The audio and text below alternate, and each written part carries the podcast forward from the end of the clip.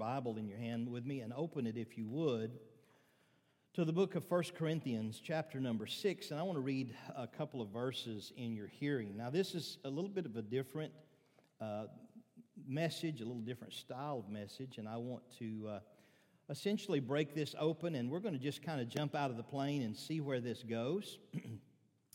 uh, if you would stand with me as we honor God's word and as we read 1 Corinthians chapter number 6, and I'm going to have a variety of verses uh, that we're going to be sharing. I want to also welcome our online audience. We're always delighted to have you tune in and are so grateful for your presence today and ask that the Lord speak to your heart. I appreciate the uh, prayer Pastor Brown has already prayed. And so let's read uh, a verse from the Apostle Paul.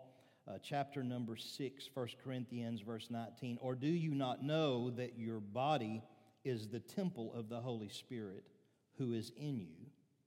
And then I love when the scripture gives commentary to let us know what is implied or meant by that. And notice what he says Who is in you, whom you have from God.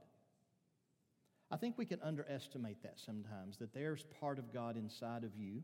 If you are saved and your name is written in the Lamb's Book of Life, that there is part of God and His presence that, are, that is inside of you. And how many believe that ought to change us?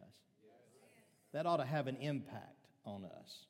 And he says, Whom you have from God, and you are not your own. You are not your own. You, for you have been bought at a price. Therefore, glorify God in your body and in your spirit, which are God's. Amen. You can be seated. God bless you. We're going to look at some other verses here in a moment. And I want to just kind of break this open for a few moments today. Uh, I want you to, first of all, know that I value your time and respect your position, your opinions. Um, I, I, stand before you today uh, not really on representing denominations. Matter of fact, as most of you know, we work largely with non denominational churches and some denominations as well. So I don't come today with credentials of a denomination. I don't come today with uh, a label. As a matter of fact, I kind of resist labels. Um, so I don't stand before you as a Republican or as a Democrat or as a uh, conservative or as a liberal, I stand before you today as an ambassador for the kingdom of God. So let's just kind of settle that right up front. I don't presume, nor do I even suggest that you accept everything I say as if it were straight from God. Uh, but I do suggest that if you're an adherent to the Word of God, that as long as I stay in the Word, then you say amen and be okay with that, all right? All right. So, uh, so I don't really have no agenda here other than I want to help you navigate the season that we're in. And how many would agree with me that we are in a different kind of season? So I, I was trying to wrestle and think what kind of title was I going to use for this message. And so I came up with this three fundamental goals and five critical ways to survive cultural craziness. I'm going to say it so you, it'll sink in again. Three fundamental goals and five critical ways to survive cultural craziness. Can I get a crazy amen for the crazy culture that we're around? Yeah. America has changed, and we're not the same country that we were even a few months ago. Actually, though, we've been changing for a long time. There's a battle being fought, and it's growing and is increasingly less subtle and more hostile day by day. When we see the radical groups taking to the streets with violence, riots, and attacks, we're seeing the fruit of ideas that have matured and are now demanding expression. But these issues and ideas have been issues and ideas for a long time. They've become visible because of the deterioration in at least two social mainstays in our nation and again, I, this may, I don't, I don't, want it to sound negative, but if you'll just allow me, look at your neighbor and say, give the preacher a little latitude until we see where he's going, okay? All right, so give me a little latitude. Now, I'm not, uh, I have no uh, axis to grind. I'm not here again with an agenda other than your blessing and your benefit. But I believe that we have seen the deterioration of two social mainstays in our nation. Number one, the nuclear family, and number two, the church. We can get frustrated and upset and angry when we watch the news, no matter what brand you watch. And when you see that, they might not report it exactly the way you wish they would report it, or maybe they report it in a way you wish they wouldn't. But regardless of that, we can get angry at what we're seeing in the streets of America and forget that we have a bit of responsibility in all those things that are happening. But let's focus for a few moments on the origin of some of these ideas. For years, these extremist ideas have waited quietly in the background, hidden in cloistered societies such as think tanks, political fringe groups, and the world of academics. But when they sensed an opening or a weakness in the culture that was largely prepared and perpetrated by the, the dissolution of the nuclear family and of the disenfranchisement of the church, when they sensed that opening, along with a, host of other issues, they seized the opportunity and co opted some movements and tried to become the driving influence in our current culture. Make no mistake about it, these movements are driven by an ideology that has seized upon an opportunity, and they've piggybacked on some just causes and common sense issues that we all would agree about and we would all understand and be sympathetic to. And they seized on the sympathy of the population and the difficulty in trying to counteract them because of the subject matter and have exploited and advanced their extremist positions. A lot of these ideas and theories have been based uh, in a, a way of thinking, a school of philosophy called critical theory. Critical theory. There are a lot of splinters of this group, but the foundation of critical theory was Marxism and actually Freudian psychology and Marxism, and originated after World War I back in the day, and was largely perpetrated and set forth in a German school called the Frankfurt School, where the ideas of critical theory were developed. And so here's what I did. I thought, well, I don't want you just to necessarily take my word for it. I wanted to just pull it out. So I just pulled the definition out of Encyclopedia Britannica online. You can search it and look at it. And this is how they define critical theory a Marxist inspired movement in social and political philosophy, originating, originally associated with the work of the Frankfurt School. Drawing particularly on the thought of Karl Marx, which we know is kind of the father of communism, and Sigmund Freud, critical theorists, uh, theorists maintain that a, a, primary goal of philosophy is to understand and help overcome social structures through which people have been dominated and oppressed. Believing that science, like other forms of knowledge, has been used as an instrument of oppression, they caution against a blind faith even to the scientific process, arguing that scientific knowledge must be not pursued as an end in itself, but through, uh, through trying to see how it can emancipate the human condition.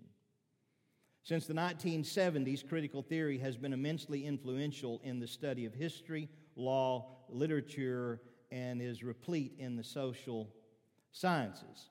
The social sciences. And you say, what does that have to do with me as a Christian? Well, when you see what's going on, a lot of times what you're seeing, it may be uh, cr- crouched in racial justice. And how many believe that we should all be equal under God? Amen. That's a, and I'll talk about that just in a moment. There, no one debates that, and no one debates that there should be equality and equal opportunity and all of those things that are foundational and fundamental to the Christian experience and the teachings of the Word of God.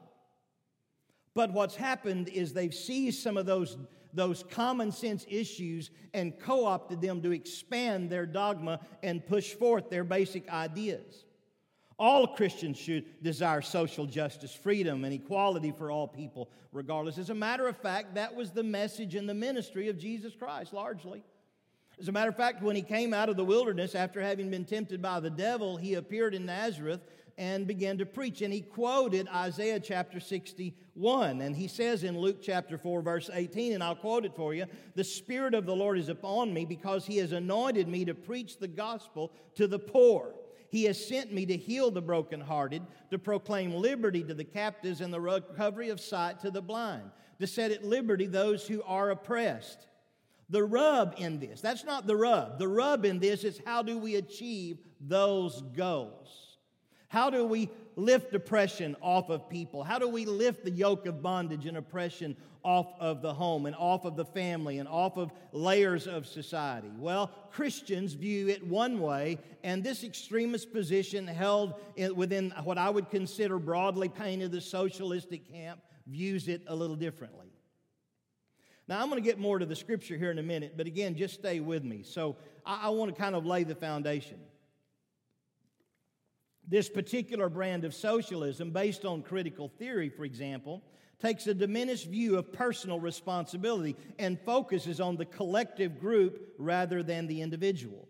As Christians, for example, we believe in personal responsibility. It is literally intertwined into the deepest tenets of our theology. It starts with what we call free will, right? Where you have an ability, you are empowered by God to make a choice as to how you live your life that you make a choice as to how you conduct yourself and, and the behaviors and how you establish your family and, and, and all of that. And the truth is, the very foundational elements of society God instituted when He instituted the family in Eden and then eventually the church in the New Testament.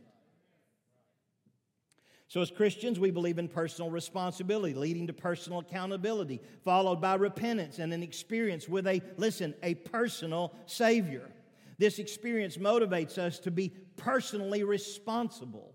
And while there are a lot of people who have victim mentalities, we in discipleship would help leaders and, and, and even people who are just believers that are coming into their faith to understand that you are responsible for your own actions. You're responsible for your decisions, and you will not escape the judgment of God. The Bible teaches us that. There's only one way for you to escape the judgment of God, and that is to receive His price for sin and rebellion that was in the embodiment of His Son on the cross of Calvary. That's how you escape the judgment of God. John says in one place that those who believe have escaped that, but those who do not believe, the wrath of God abides upon them. That's New Testament stuff right there. And so, this personal responsibility becomes the root of personal potential and achievement. And we see that as a goal that every one of you has intrinsic value. And every one of you is, is, is in, endowed by your Creator with the opportunity to matter and to, and to have, be successful, ever how you want to define that sex, success to be. But this socialism, on the other hand, views the collective, and it often views, so, listen, it often views social, institutions simply as tools of oppression. As a matter of fact, in the tenets of critical theory is that every layer of society is nothing more than a tool to be used by the strong to oppress the weak.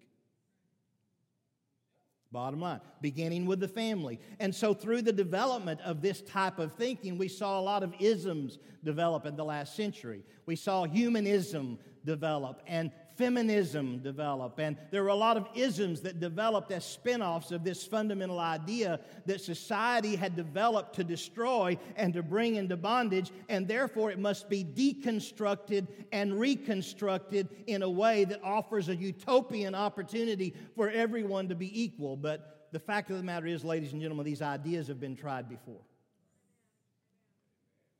These ideas and this dogma has been built upon before, whether it's Stalin's Russia or whether uh, you, you, kind of name, I won't go through all the list. You, you look at China, you look at a number of the countries who have embraced full scale socialism that led to communism with the intent based on critical theory to bring people into freedom and liberty. And every time they have done it, it's wound up with an incredible exploitation and a cha- exchange of oppression from one system to the other. Now, I'm not going to suggest to you today that systems do not have the ability to victimize people. Many of you have been wounded in your families or in your home. You know that the home can be destructive, but that wasn't God's intent. God's intent is that your home and family be a place where you could learn value, you could develop a sense of worth, and you could develop your potential. That's God's plan. There's a problem, though, that entered into that whole process. It's called sin. And once we deal with sin, then we can begin to see improvement in the environments of our social structures. Can I tell you, ladies and gentlemen, today we can exchange one type of government for another, but until we deal with the intrinsic issue of sin, we're not going to see improvement in the human condition. The thing that brings improvement in the human condition is when we realize that all of us have been sinners, all of us have fallen short of the glory of God, and among us there is none righteous, no, not one. But God laid upon him the iniquity of us all and the judgment of us all at Calvary mean, that's a, that's a button I could push the preach button on um, for a minute, but let's just, let's just continue to develop this just a little further.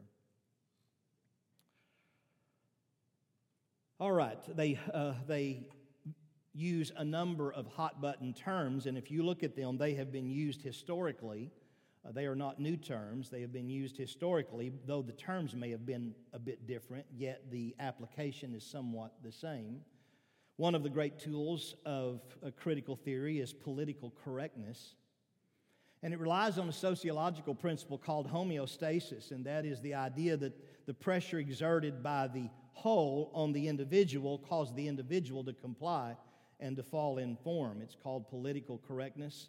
Um, if, you're, if you're a student today and you want to study about it, you can largely find the work on this subject of homeostasis in the study of family systems in the study of family systems. Political correctness. Group identity is another, another term that's often utilized. Uh, individualism is disregarded and considered insignificant against the backdrop of the greater good uh, in group identity. Uh, the deconstruction movement is largely based in the school of critical theory. The idea that history can be erased and should be as a tool for social change. And then another term that's often used that some of you may have heard is called cancel culture. That opposing views should be stomped out by mobilizing culture to demand there be no speech from an opposite point of view. Okay, so that's our sociological anthropological lesson today. Uh, let's, let's, let's break out of this and move into the three priorities and the five things. Ideas are dangerous. They always have been. They, they fuel social change. What you believe matters. What you believe matters. What we believe defines our perspectives on everything from life and family to God, truth, and justice. But what happens when we believe a lie?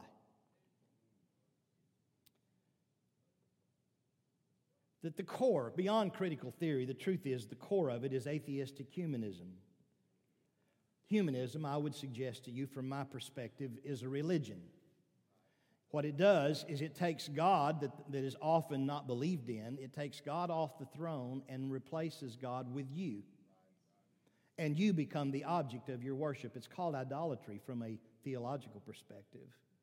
And a lot of us a lot of, uh, I should say, us in a general sense of the world that we're living in, would rather worship ourselves than acknowledge anything higher or greater than us.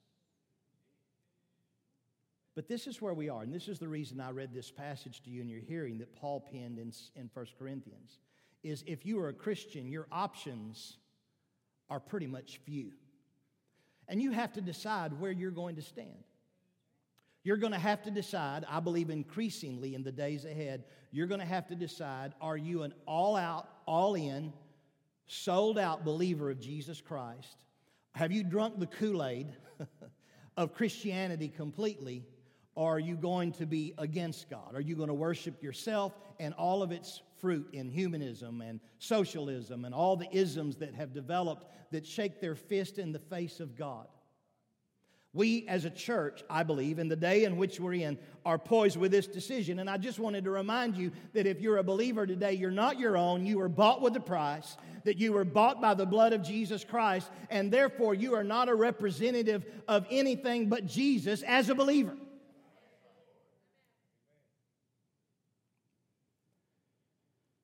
And so let me just deposit a couple of three ideas in relationship to that. First of all, we're fighting a real devil that hates God, hates his people, and hates everything that's true.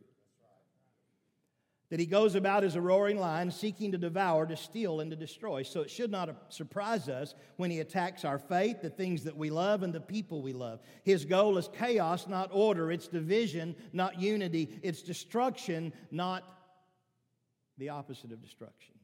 How many would he acknowledge that with me? How many believe there's a real devil out there and he ain't kidding? But here's the thing I want you to understand about the devil is the devil's not equal with God. Devil's not, it's not like this, this parody where, okay, we got good and evil on one side, we got God and the devil. That's not how it works. As a matter of fact, Lucifer was just an angel that blew it and got kicked out of heaven, and he ain't got over it yet. And because you are a representative of heaven, he not only hates God, he hates you. He hates your family. He hates your marriage. He hates everything that you hold dear that's in alliance and in agreement with the Word of God. And he is a real adversary. He's not some sort of mythological creature or somebody, some influence, some dark influence that somebody made up. He is a real entity, has a real personage, and he has a, an incredible large scale kingdom of fallen angels that fell with him in rebellion who are out there working to advance his purpose. And you are in conflict. You stand in the way. Are y'all in the room with me? You stand as part of the body of Christ, as the believers in Jesus Christ. You largely stand in the way of what he considers his opportunity for world domination. This is why you cannot be silent. This is why you cannot be reserved. This is why you cannot vanish into the background. You have to stand for Jesus Christ. I'm not talking about necessarily with a, uh, you know, a sign and on a picket line. I'm talking about with your behavior, your lifestyle, your commitment, your voice, your money, the way you live your life. Are y'all in the room with me this morning? We've preached about this for years, but y'all, it's getting real. Not that it hasn't always been, but it's a bit more acute. So the first thing is we have a real devil. Number two in that process, and I'll get to my three things. This is not them, so just bear with me a minute. The second thing we have to acknowledge is that we are going to experience this conflict in three arenas. The first arena is from the world, just the world. How does the devil appropriate? We again, we can watch television, we can point fingers, and we can say, "Well, I don't understand why they think that." I don't. We can do all that, but the fact is, we intersect with this conflict in three areas. Number one, the world, what we see on television, a godless system that we all have to deal with. Uh, and you know, if you think, "Wow, I don't know, that seems a bit overstated," I've got a, a a deal. I just printed it out because it's just been presented to what we assume is the president elect. We'll see how this all turns out. But it's just documents just been presented, 28 pages long, called Secular Democrats of America Restoring Constitutional Secular, Secularism and Patriotic Pluralism in the White House. And it is a step by step manifesto on how the new administration ought to relate to the church, to believers, and what they call the Christian nationalist movement. It's just being presented to the new administration right now. So if you think, oh, you know, Dr. Bradshaw, you're just off on this, you know, you've gotten political on us. 25 years you've been among us, and we've never heard you do that. Well, listen, I, I, I have a right to my political opinions, but I'm talking about the kingdom of God right now. I'm talking about the kingdom of God. I'm talking about being ambassadors for the kingdom of God. See, there's a time when I was a kid growing up, my dad was a pastor. There was an element of respect in the community when dad would walk in the room. Now, he was a great man of God, he had great integrity, he was known for all of that, and there was an, an element of respect that went with it. But how many know that has dissipated from our communities? There is now a hostile environment, there is a hostile posture that is being assumed by secular society against Christianity. And the point is, is I don't think that should surprise us. It's always been that way and we have to be ready for it and know how, as believers, that we should stand. So we are going to see this battle transacted at the world stage in a godless system and a society, a world government. But then there's an issue because it gets more difficult because the second arena that this is being fought out is in my own flesh. And I don't want to blow your theological halos off, but how many know that the devil has an ally in you? I think it was Flip Wilson or somebody, you say, oh, the devil made me do it. Well, what he was saying is my flesh. Jesus told his disciples at one moment, he said, The spirit is willing, but the flesh is weak. So, what we have to acknowledge is you could listen, you might have been saved since you were three years old. You might have been speaking in tongues since you could, before you could say goo goo gaga. I don't know. But let me tell you, no matter how long you've been saved or how sanctified you are, the, the devil still has an ally in your flesh through the appetites of your flesh, the lust of your flesh, the pride of life, the lust of the eye. All these things, as long as you are in a mortal body, are going to be an area where this battle is transacted. So it's not just with socialism and people riding in the streets that I see this conflict. The truth is, I have to deal with that conflict right here right in the side of me. Paul said it this way in Romans chapter 7 When I would do good, evil is present with me. And that that I shouldn't do, I find myself doing. Oh, wretched man that I am, after he gives us this list, who will deliver me from this body of death? But he didn't stop there. Verse 1 of chapter 8 picks up and says, I thank God through Jesus Christ that there is now no kin, not, no condemnation to them who are in Christ Jesus. But he qualifies it, doesn't he? Who walk in the Spirit and not according to the what? To the flesh.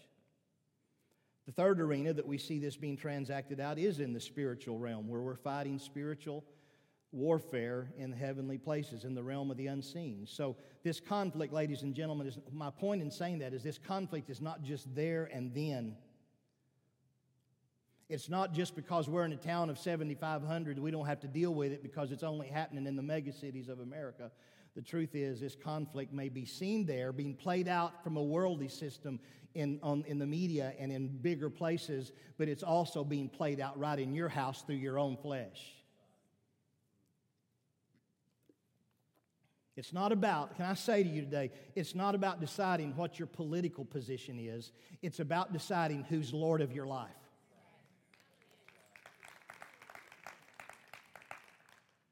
And that's a very personal battle. And then, as I read in the beginning text this morning, thirdly, you're not your own, you were bought with a price. You're not your own, you were bought with a price.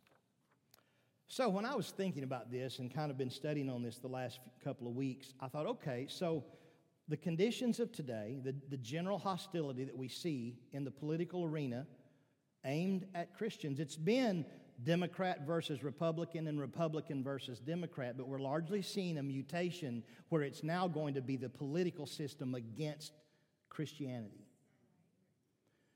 That's not that different from the first century and the environment in which Jesus was dealing. As a matter of fact, if you look as he's finishing up his days on earth, and if you look at maybe from about chapter what 13 or 14 of John on, that all that that next up to 21 all happens in one night. Essentially, all of that book, a third or more of the Gospel of John, is devoted to one night. And Jesus delivered some powerful stuff in that, that encounter with his disciples that night that he was with them, the night he was betrayed. One of the things he does is he prays. Now, we talk a lot about the Lord's Prayer. That's recorded in Matthew chapter 6. But the truth is, that's really not the Lord's Prayer, that's your prayer. The Lord's Prayer is recorded in John chapter 17. And in John chapter 17, the chapter uh, closes. Of course, you know, the translators put the chapter marks in. But the chapter closes by saying, In this world you will have tribulation. But rejoice because I've already overcome the world. Amen. And then he goes into that great prayer. So when Jesus was faced with a similar situation that we are faced with today, and when he knew that his disciples were largely going to be confronted with the same kind of social and political destruction that we are being threatened with today, how did Jesus pray? And what did he pray for? How many believe that would be of interest to all of us to know that? Let me give you three priorities of Jesus' prayer in dealing with crazy culture. Three priorities that Jesus prayed. First of all, in those first few verses, you'll find that he prayed that he would be glorified with the, with the Father. And what I take that to mean, ladies and gentlemen, is he knew that the moment of his glorification was about to happen. He wasn't really speaking, I don't believe, of his resurrection. He was speaking of the sacrificial death that he would die on the cross. And here's when he was praying. He says, he finishes that by saying, In this world you'll have tribulation, but rejoice because I've already overcome the world. That's the last thing he said to the disciples in that upper room in that moment before he prayed. And then the scripture says, when he finished these words, he lifted his eyes toward heaven and he began to pray. And let's look at some of that prayer. Flip over with me, if you would, very quickly to John chapter number 17. John chapter number 17. Let me push through it quickly. Jesus spoke these words, lifted his eyes to heaven, and said, Father, the hour has come.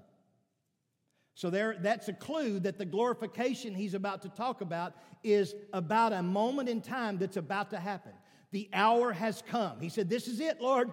All of history's planning, all of the foundational ideas that you had before time began, everything you imagined that you would accomplish in my death on the cross that would bring you glory is about to happen. Father, let's do this thing.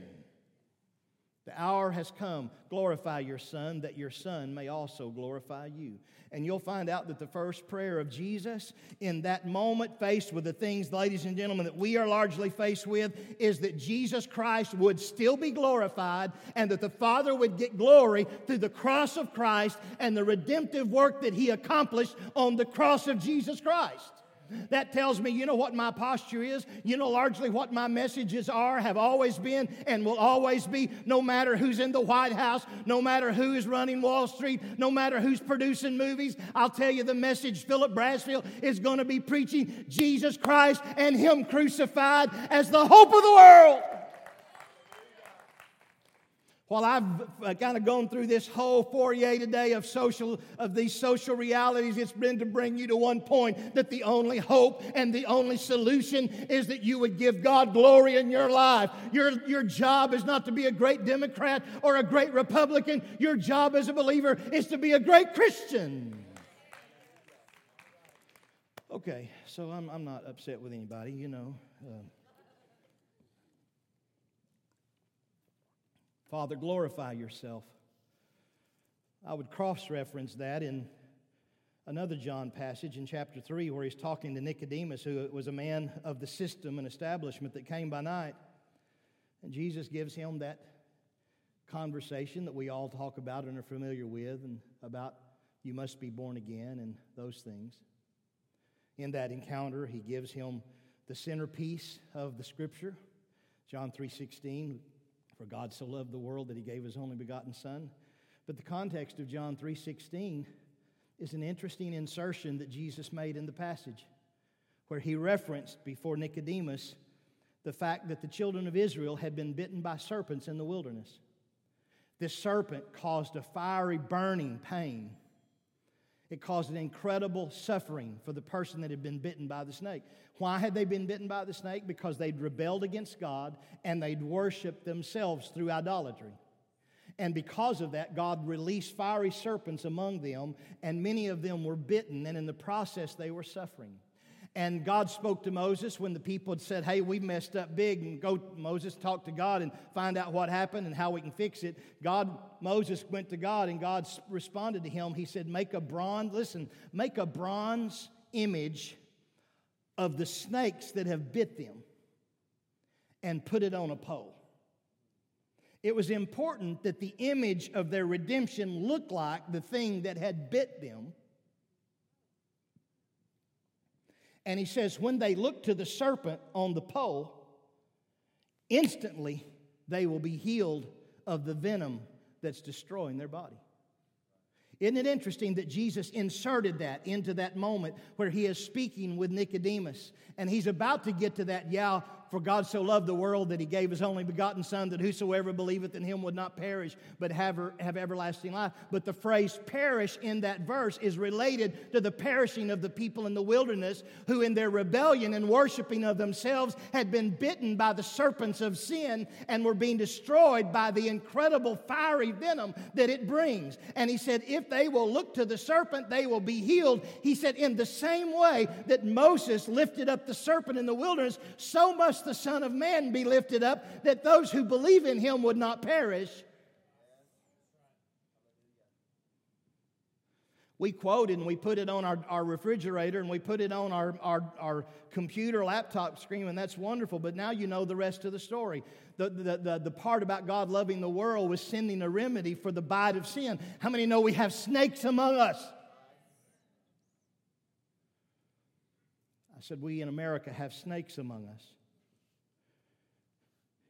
In many ways and many reasons, they're here because we've allowed the door to be opened and some have been bitten. But thanks be unto God that you can still look at the snake. You say, Brother, are you calling Jesus a snake? No, the snake looked like what it was that had bitten them, was killing them. That's why God became a man. He had to become like us, or we would never be able to be like him. Are y'all in the room with me? He became like us in every way, yet without sin. There was no venom in him. He was the miracle on the pole.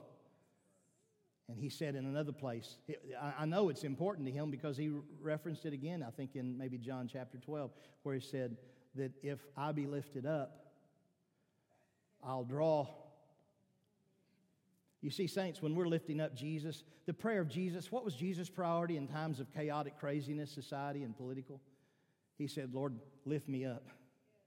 Lift me up. That was your plan from the beginning because in it you, were, you received the glory. It wasn't like he's an egomaniac just wanting everyone's attention. He knew that he was the remedy for the venom of sin that was biting us all in rebellion.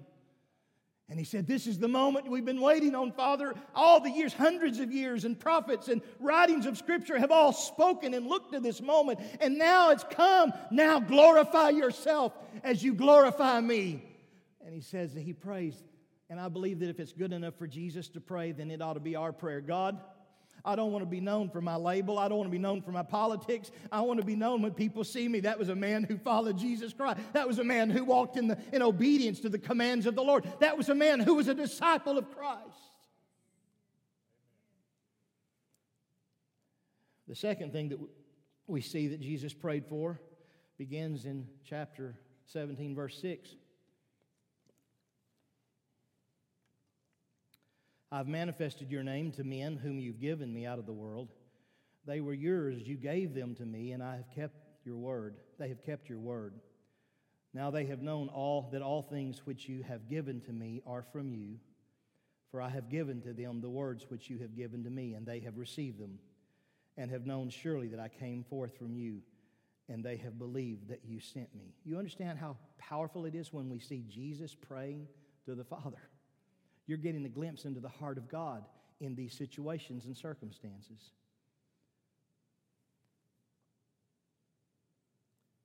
In the process, he goes down. Let me edit this for the sake of time. I've given them, verse 14, your word in the world. Notice what he says I have given them your word, and the world has hated them because they are not of the world, just as I am not of the world. I do notice what he says, I do not pray that you should take them out of the world but that you should keep them from the evil one. They are not of the world, just as I, he says it again, he reiterates it. They are not of the world, just as I am not of the world. It's an old cliche, ladies and gentlemen, but can I say to you that we are in the world, but we are not of the world? My dad used to say, Who wants a high class job on a sinking ship? Who wants to be captain of the Titanic?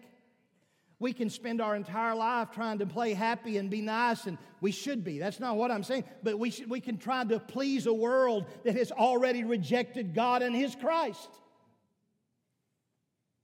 And we can get so caught up in the fear of men that we can try to please people that are part of a worldly system that's not going to make it. It's, it gets quiet, but it's still, it's still true. I'm just reading the scripture to you. He said, I do not pray that you would take them. And then in verse 16, they are not of the world just as I am. So what is his prayer? Sanctify them, means set them apart. Sanctify them by your truth, for your word is truth.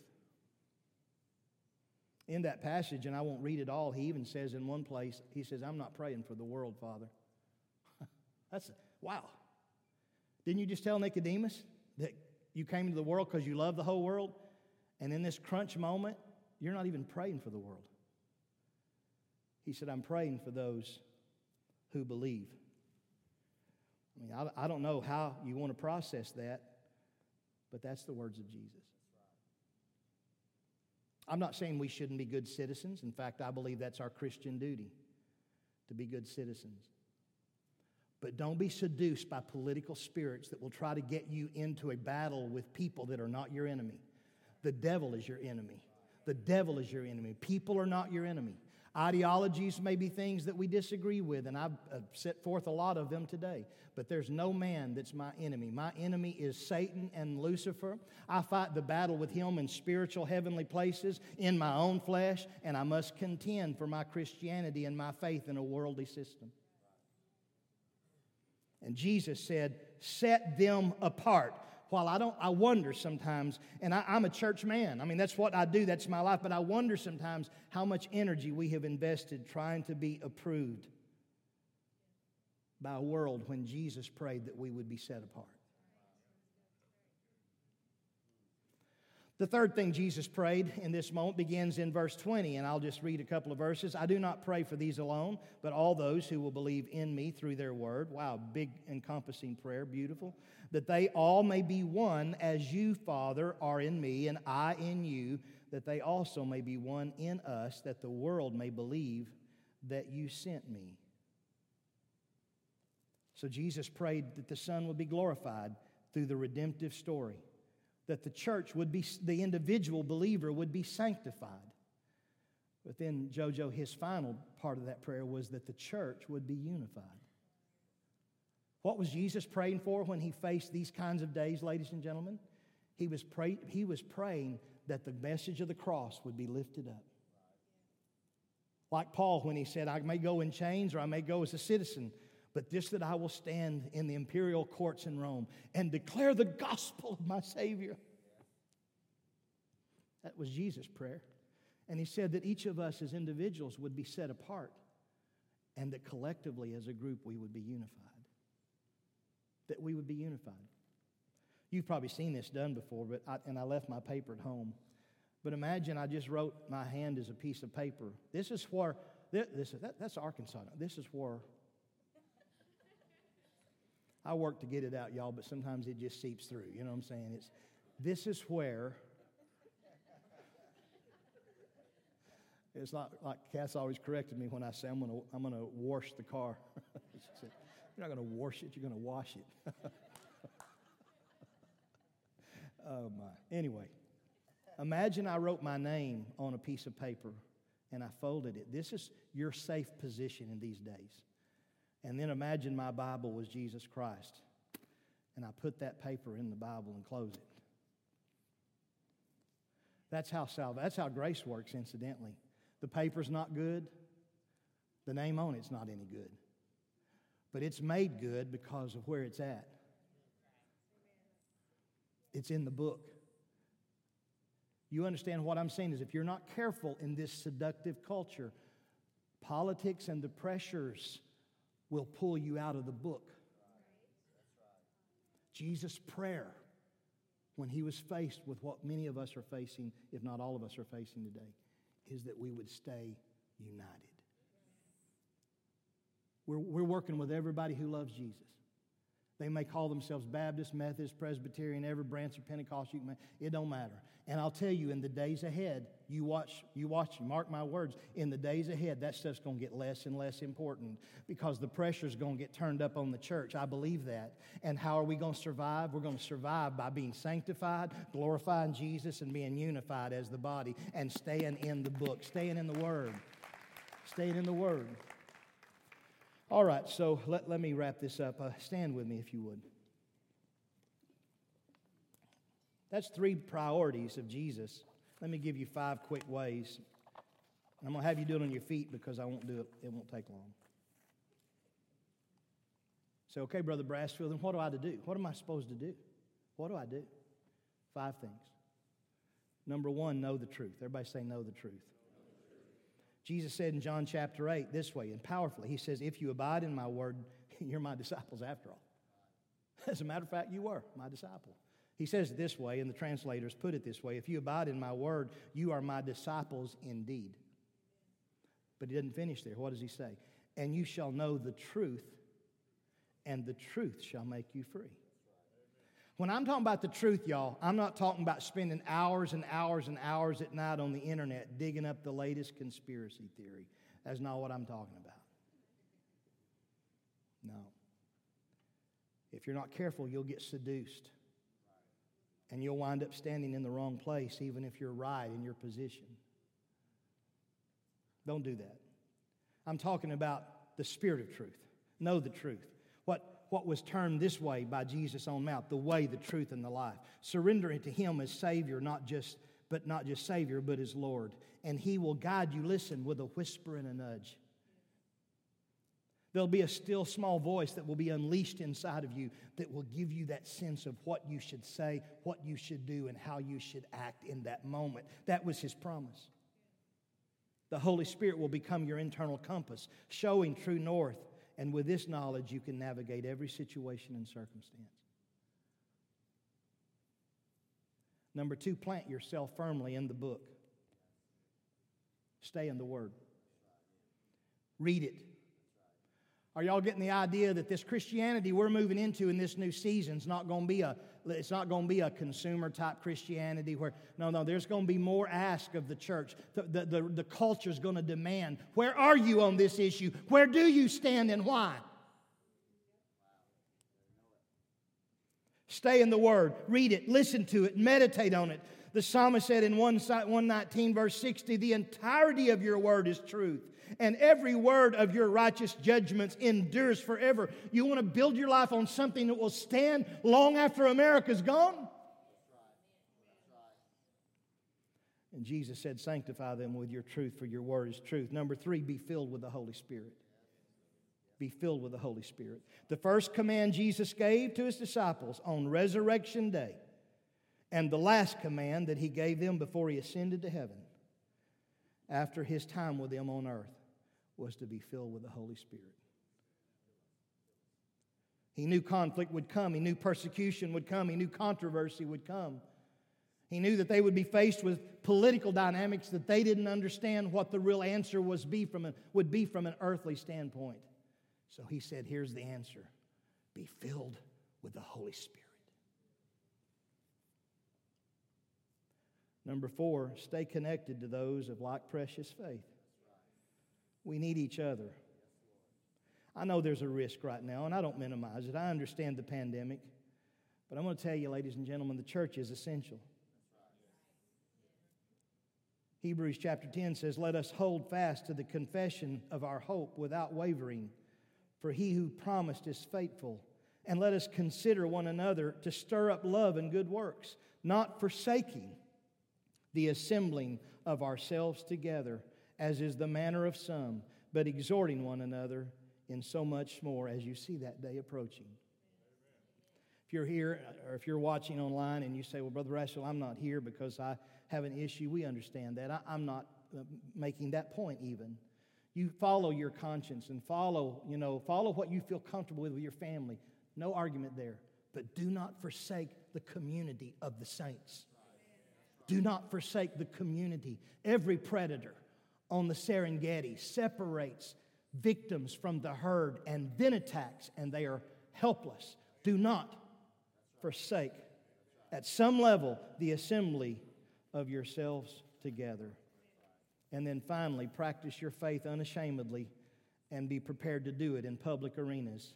And Jesus said it would happen, but He said that He would be with you and He would give you the words to say at that moment through the power of the Holy Spirit that's in you. Amen. I have to close with a passage, and it was a sobering passage when I read it, but yet I think, I think it's one. I think it's one that's worthy of remembering. Second Peter chapter 2 says, and turning this, so I'm going to just say this this way be Lot in the world, be Lot in Sodom. You may say, Brother Brassfield, I mean, this, this thing's happening around us. What do we do? We'll be Lot in Sodom. This is how Peter the apostle characterized Lot in Sodom. Notice what he says. And turning, the, this is speaking of God, and turning the cities of Sodom and Gomorrah into ashes, God condemned them to destruction, making them an example of those who afterward would live ungodly. Wow. You ever thought about the big statements that God makes? That's a big statement. That He destroyed Sodom and Gomorrah, turning them into ashes, condemning them to destruction, making example out of them afterward on those who would choose to live in that way. And delivered righteous Lot, who was oppressed by the filthy conduct of the wicked.